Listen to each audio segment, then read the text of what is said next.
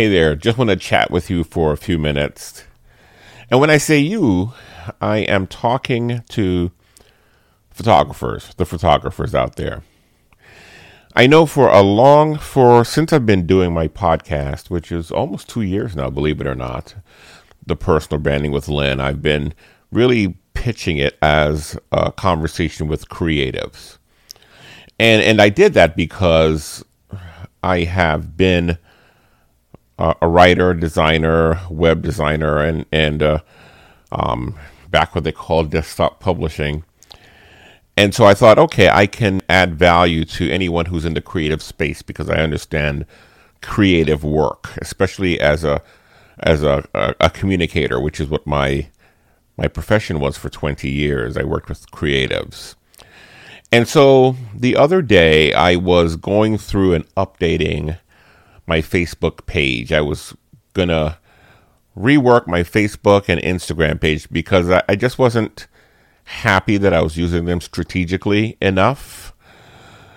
And so I thought, okay, let me at least start with the messaging and go in and sharpen the messaging a bit to see if that, would help me then as I start to create more content for it. And as I started doing that, I said, one of the things you do when if you're recalibrating messaging or if you're trying to get your messaging just to make sure you're tighter, one of the things you can do as a practice is talk to existing customers or people in your audience, survey them or do interviews. And so I did some interviews as I started doing the interviews, I got a serious facepalm moment because as I started setting up interviews, I realized everyone I talked to was a photographer.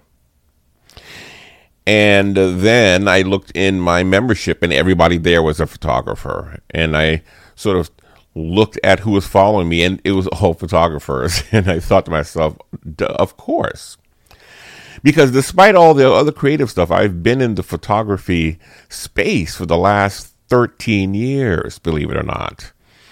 It was July of 2008 when I started a meetup group in the Washington, D.C. area just to find some photography friends, and it grew into what became the whole Shutterbug group, and it grew into a blog and a podcast for me and a business, and then that launched into my Canon work, and so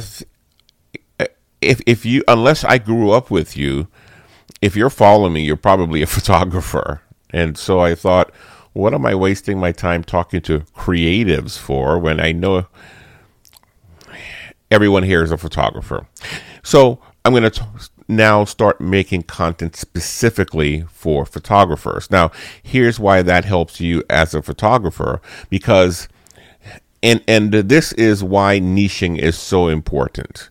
Because I know that if you had come to me and said, should I stay as a creative or if I was asking myself, right? If I was outside myself and asking myself for advice, should I stay wide creative or should I niche down to just photographers? I'd say niche down. The riches are always in the niches or niches, however you say that. And it's helpful then because as you will see going forward, you can create much more specific helpful content when you go narrow.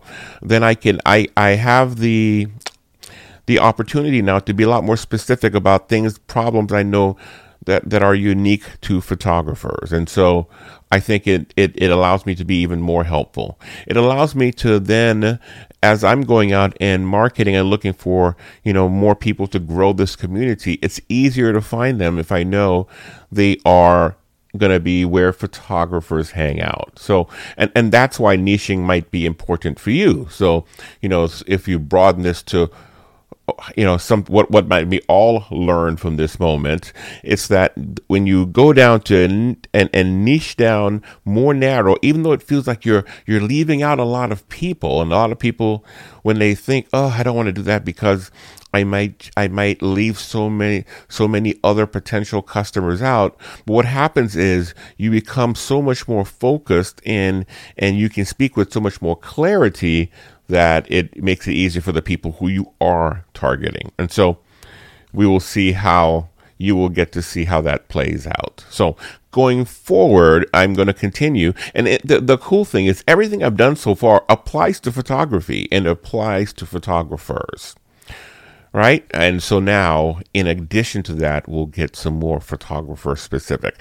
And when I say photographers, I am, just so I'm clear, I'm going to be talking to professional photographers, the working photographer, because I think the people who take pictures for their work and for a living are the people who are going to be helped most by a personal branding approach.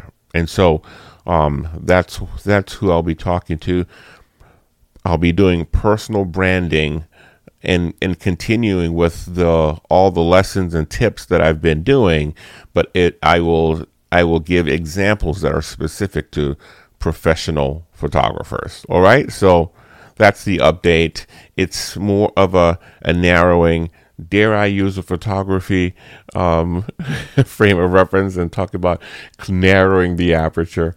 Anyway, that's what's happening now. So talking to photographers, and if you are the 1 in 100 people, in my community who is not a photographer, and you're still a creative, you're welcome to hang around, and I'm sure you'll get some value.